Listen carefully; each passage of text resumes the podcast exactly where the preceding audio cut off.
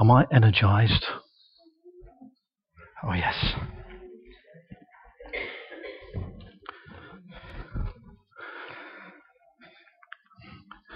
Haven't seen that since Thought of the Day, have you? Or Thought of the Week, whatever we, we got it down to in the end. Anyway, it's fantastic to be here. Thank you, Sharon, for that brilliant time of worship that we shared together. Barry's not with us this morning. He's off down at um, 4th Street Baptist or Harlow Baptist. Um, so we should be remember him in, his, in our prayers, um, or remember them as well, of course. Um, I said to Louise, "You're not there with Barry this morning," and she said, "No, I've heard both of his sermons already." So,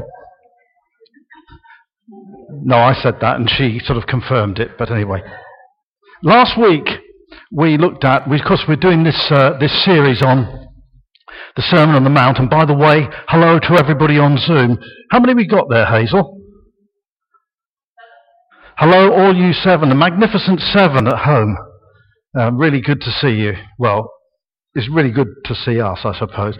Or some, I can't see you, uh, but Hazel can. Anyway, a warm welcome to you. It is warm in here anyway. Um, yes, we're doing this series on ser- the Sermon on the Mount, um, the, uh, the wonderful sermon that Jesus preached uh, in Matthew's Gospel. And uh, we last week Barry took us through the beatitudes, the happytudes, the beautiful attitudes, whichever you like to say. Um, and uh, and actually we had a little preview of that with uh, Gary uh, before that. Um, but there was one um, that I would just like us to take a look at. This last one, which of course I think it's just a bit of a warning to us. It says Blessed are you when people insult you, persecute you, and falsely say all kinds of evil against you because of me. Rejoice and be glad, because great is your reward in heaven. For in the same way they persecuted the prophets who were before you.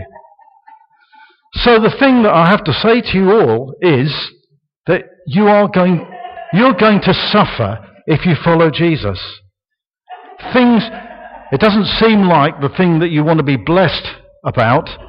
You know, when you think it says you're going to be persecuted, people are going to spread things about you. That's what's going to come. But Jesus said there is a special blessing for the people who, who follow him. And there was one more thing I just, we're not doing the Beatitudes this week, but I can remember this story going way back. Does anybody remember the name of the first man in space? Just shout it out. Yuri Gagarin. That's right. And that was a sort of an amazing thing when this, this Russian was sent up into space. He wasn't up there very long and he came back down again. And by some accounts, in one of the Russian schools, one of the Soviet schools, there was a teacher there and she gathered the, uh, the pupils and said, Well, good morning, comrade pupils. I don't know if they speak like that, but anyway, said, Good morning. Well, we have proved it. We have sent a man into space, and I have not seen, I'm lapsing into Russia, uh, into Spanish or something. I don't know. Anyway, anyway, we sent a man into space. There is no God. He's been in space. He didn't see God. God is up there. They're supposed to be up there, but he didn't see him. And one brave little girl in the class put her hand up and said, Yes, but Yuri Gagarin wasn't pure in heart. Blessed are the pure in heart, for they shall see God. Um, brave girl. Anyway, have you ever heard of things, people who are known as influencers? You heard of them? people who are famous for sometimes you're not quite sure why. And also people who are influencers who you've never heard of. But strangely, they're still influencers. I'm going to put up here the top 10 UK influencers. Some you may have heard of. The people who are right on and with it will know them all, I should think. Here's,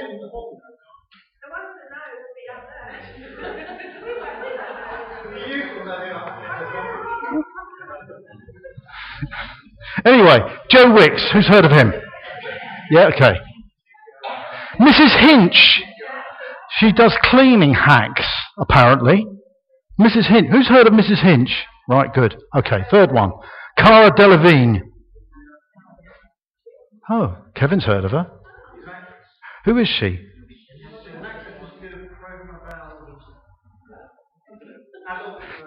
Not quite sure then. Okay. um, Alexa Chung. You know, the Alexa Chung. No, okay. Um, Joe Sugg. I don't know who he is. Who doesn't know who Joe Sugg is? All right, next one. Eddie Hall. No, this is all mystery to me. Marie Kondo. Who knows Marie Kondo? Yeah? What does she do? Right. Olajide William Olatunji, KSI. Ah, you see? Okay. Mr. Beast. Are there any more? Giovanna Fletcher. Right, well, you see, I'm glad the Smiths are here because they've heard of everybody. I mean, and yet,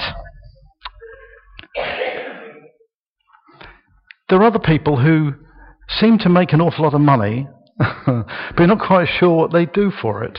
Um, you know, uh, was it the Kardashians and people like that? They're influencers. They influence us. Well, I have to say they don't really influence me very much. But um, and did your mother ever say to you when you were growing up, "I don't want you hanging around with this person, so and so, because they're a bad influence on you"?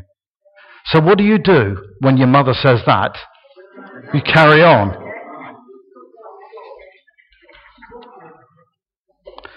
When I was teaching at Braes Grove, a girl called Louise came up to not Louise, a Louise came up to me and said, "Sir," she said, "I'm not going to be here next term."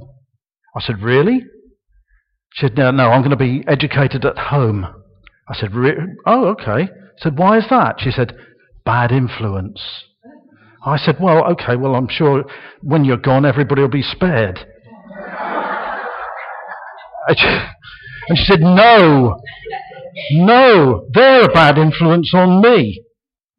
Anyway, she was gone for a term, and then she came back again because her mother could not stand her being educated at home. But bad influence. There are bad influences on us all over the place.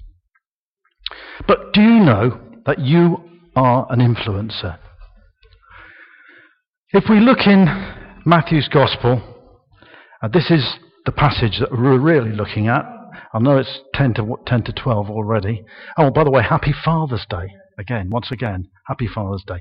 Um, and it says these words in Matthew 5:13, "You are the salt of the earth, but if the salt loses its saltiness, how can it be made salty again? It's no longer good for anything except to be thrown out and trampled underfoot."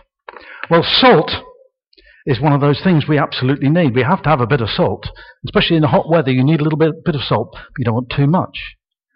But we can't live without it. And food with absolutely no salt in is a little bit bland and uninspiring, isn't it? Just a little pinch of salt, not too much, really just livens it up. It just seasons it up. And we as Christians, Jesus says that we are the salt of the earth. We are the salt of the earth. That term is used for, oh, I, I know him. I know old Harry. He's salt of the earth. Doesn't mean that. It means people who are following Jesus are the salt of the earth. And we bring seasoning to wherever we go.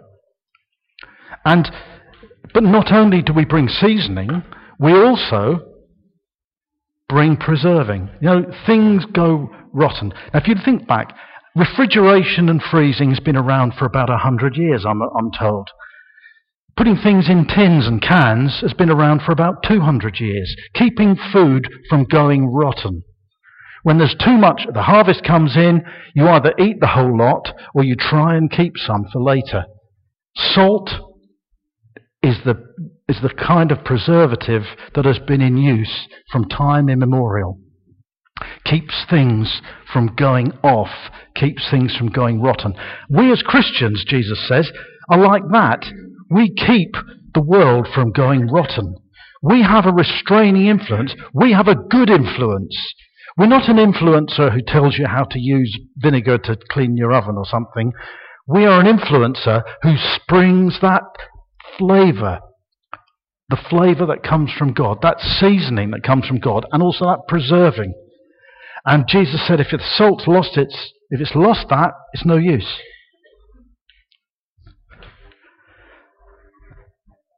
You are salt. But then, go, then Jesus goes on and he says, You are the light of the world. A town built on a hill cannot be hidden. Neither do people light a lamp and put it under a bowl. Instead, they put it on a stand, and it gives light to everyone in the house. In the same way, let your light shine before others, so that they may see your good deeds and glorify your Father in heaven. Isn't it amazing that even when there is pitch darkness, absolute darkness, the smallest light overcomes the darkness? And Jesus said, You are the light of the world. Now, this, this is what he, he says. Don't, you don't have to work at it. You are the salt of the earth and you are the light of the world. That's what you are. That is the promise of Jesus. You are that. You don't say, I've got to work at being brighter and, uh, or I've got to be saltier. That means something else, really, doesn't it? But I've got to be, you know, I've got to have th- these, these characteristics. Jesus says that is what you are. You are the salt of the earth. You will preserve things. You will stop things from going off and going rotten. And you will lighten up where there is darkness. Because believe me, there's plenty of darkness in this world. And Jesus says, don't hide your light because you're like a city on the hill. Always, you know, when you come down, come up the M11 towards Harlow, there's a little bit where the bridge cuts out the lights of the roundabout at the top, and you just look as if there's nothing there. And all of a sudden, you come through that bridge, past that bridge, and you see the lights. That's Harlow. I'm nearly home. So the light of the hill. So Jesus gives you gives us that promise. And have you ever noticed? I don't know if you have. Barry mentioned it a few weeks ago. But I've noticed that sometimes colleagues change their behaviour a little bit when you're around. They may not tell those jokes that they sometimes do if you're there. They may not use the same kind of language that they frequently use if you're around. You are an influence. You are an influencer for Jesus. Now, next, next bit we've got to deal with. Do not think says Jesus, that I have come to abolish the law or the prophets. I've not come to abolish them, but to fulfill them. For truly I tell you, until heaven and earth disappear, not the smallest letter, not the least stroke of a pen will by any means disappear until the law, from the law, sorry, until everything is accomplished. Therefore, anyone who sets aside one of the least of these commands and teaches others accordingly will be called least in the kingdom of heaven. But whoever practices and teaches these commands will be called great in the kingdom of heaven. For I tell you that unless your righteousness surpasses that of the Pharisees and the teachers of the law, you will certainly not enter the kingdom of heaven. So now Jesus is talking about law. Now we, we kind of like, you know, Christians, we, we say we're not under law. We're not under law anymore, are we? Of course we're not. We're under grace. Well, why then does Jesus say this law is important? In fact, it's vital. The law of God is vitally important. Well, because when you think way back when the law was brought in, the Israelites were in the desert and they said, Yes, God, you know, we'll, you know, we'll do, give us the commands, we'll do whatever you say. We'll keep all them to the letter, no problem. And then Moses goes up the mountain and he gets the Ten Commandments and he brings them down. God set out his standard. This is God's holy standard. This is what God expects. God is so holy, and we're not. God is perfect, and we're not. And God set out what His standard is. If you keep these, you are, as, you are, you are perfectly holy. God cannot abide sin. And the problem is that we sin frequently. There's the Ten Commandments. You, you will know them, I'm sure. And I do apologize for the Americanized spelling on that. But that's what I found this morning to just pop up there. I wasn't going to put it up, but I did in the end. And God set his, sets his standard for us. And his standard is nothing short of perfection. And yet we are very fallible human beings. We are people who fall and fail regularly. If you break any of those commandments, and by the way, there are there's a few more. If you go through Leviticus, you can see there's plenty there, to, plenty of scope. If you break any of those, even if it's that little white lie that people like to talk about, you've failed. Like shooting an arrow at a target. If you shoot the arrow, it goes flying off into some distant field, you've missed the target. If you aim again and you fire again and it just misses, you've still missed. You can miss by a little bit, by a fraction, or you can miss by a mile, but you've missed. And that's, that's falling short of God's standards. God takes it seriously.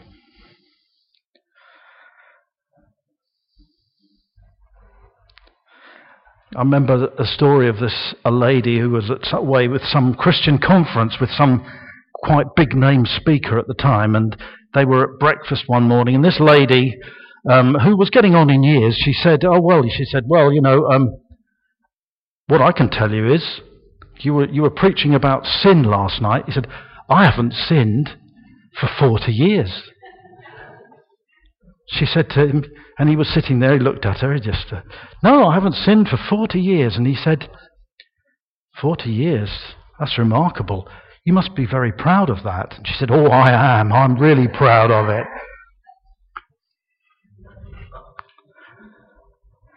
God takes sin seriously.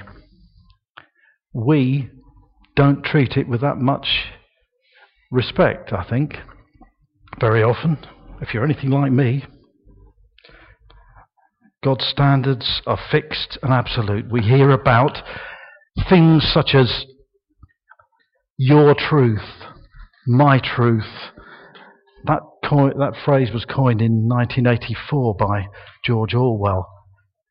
There is no such thing as your truth or my truth.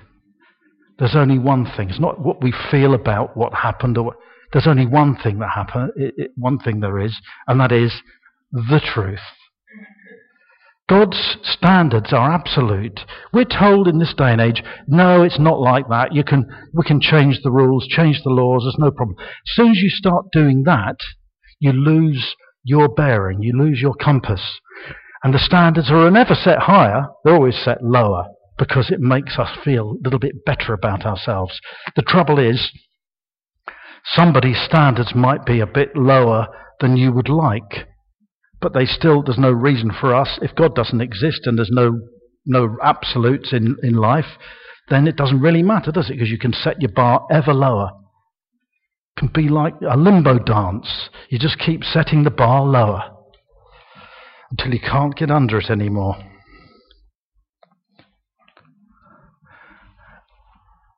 God says there's only one punishment for sin. If you fall short, even by a tiny little bit, you might be the most benevolent, wonderful, upstanding person in the world. But if you sin in any way, shape, or form, there's only one punishment, and that's death. You deserve to be put to death for anything. Not popular, not a popular um, concept.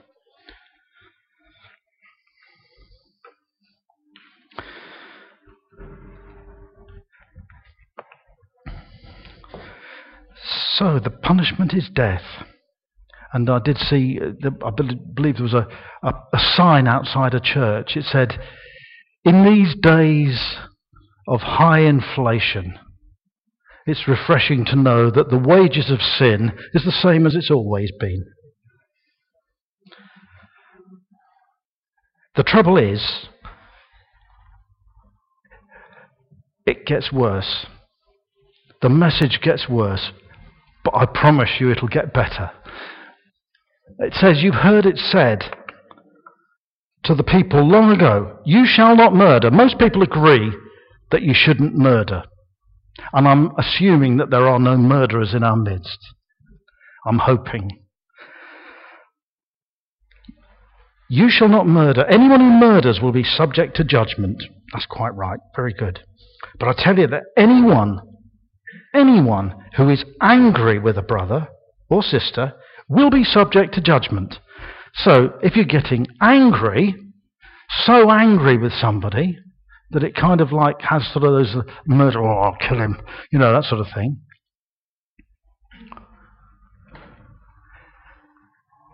Then you're subject to judgment as well. So if you feel that, you're subject to judgment. It says, I tell you, anyone who is angry with a brother or sister will be subject to judgment. Again, anyone who says to a brother or sister, raca, which is a term of utter contempt, is answerable to the court. And anyone who says, you fool, will be in danger of the fire of hell. So, sermon, this Sermon on the Mount tells us if we actually hate somebody with a vengeance, it's as if we've committed murder. And therefore we have sinned. And therefore we deserve to die. That's, what, that's what's getting worse. If you think it, it's as, it's as bad as actually doing it. That's what Jesus is saying here.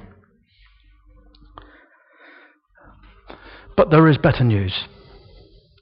The wages of sin is death, but the gift of God is eternal life in Christ Jesus our Lord. God knows we can't keep the commandments. The commandments are perfect, the commandments are great, but we can't keep them. You know it, and I know it. The wages of sin is death, but the free gift of God is eternal life through Jesus our Lord. God's standard are constant, but Jesus has won our forgiveness. Jesus is perfect, the perfect man. He showed us how to live. He went obediently to the cross and he bore our sin, all those thoughts and deeds that we have done our whole life. Jesus has paid the penalty. Jesus has taken the punishment on himself. And anybody who comes to Jesus and asks for that forgiveness can have their sins forgiven and can be guaranteed a place in heaven. Law is law but there is grace that Jesus gives. God's riches at Christ's expense. Jesus did it for us. We're no good, but Jesus is perfect. We don't get what we deserve, and it's all because of Jesus. And then it goes on. If you're offering a gift at the altar, and there is something, sorry, if you're offering a gift at the altar and there, uh, and there remember that your brother or sister has something against you, leave your gift there in front of the altar, go and be reconciled to them. Then come and offer your gift. Settle matters quickly with your adversary who's taking you to court. Do it while you're still together on the way, or your adversary may hand you over to the judge, and the judge may hand you over to the officer. You may be thrown into prison. Truly, I tell you, you will not get out until you have paid the last penny. Jesus is saying that he wants us to be reconciled. He wants us to hold out that olive branch, to actually keep that short account. If there's somebody who you've got some problem with, somebody who has annoyed you, you know, sometimes you you might be just walking along the road and you suddenly remember something somebody has said to you and you think, oh, they shouldn't have said that to me. And then you walk a little bit further, and the devil is just stoking the fire a little bit and say, How dare they say that to me? And then a little bit further, I'm not going to be spoken to by the likes of them in that way. And gradually the devil stokes up this anger inside you. But be reconciled to your brothers and sisters. Those people who have who annoyed you, irritated you, got up your nose. We don't we're not to be a vengeful people, especially when we come to worship. And so I'm just going to come to the end now, really. I mean, Jesus preached this sermon and he said, You are the salt of the world, salt of the earth, and you're the light in the world. And what I would ask for this week, don't cover up the light you don't have to cover up the light. Put it on the light stand. Just be the people that God wants you to be. Bring that seasoning wherever God leads you this week, whether it's work, whether it's anywhere. Because, you know, we, we also read in Scripture that there should be the fragrance of Jesus where we go. And Jesus wants us just to be you know, you are my witnesses. Not saying, you know, I'd like you to be my witnesses. He says, you are my witnesses. Jesus said, you are the light of the world. Jesus said, you are the salt of the earth. So I'm just going to encourage you this week to, um, to just be the people that Jesus wants you to be. Shine, let your light shine. People let people see that you are different from others. Put that light on the light stand, lampstand. Spread the salt that gives that stops things from going rotten and off. That's it. Let's pray. Heavenly Father, I thank you, Lord, for being with us. Thank you that you have given us this wonderful sermon that tells us all the things. Lord, your law is perfect, and yet we can't keep it. But thank you for Jesus who went to the cross to bear our sins. Lord, may we be salt and light wherever we go. We ask it in Jesus' name. Amen.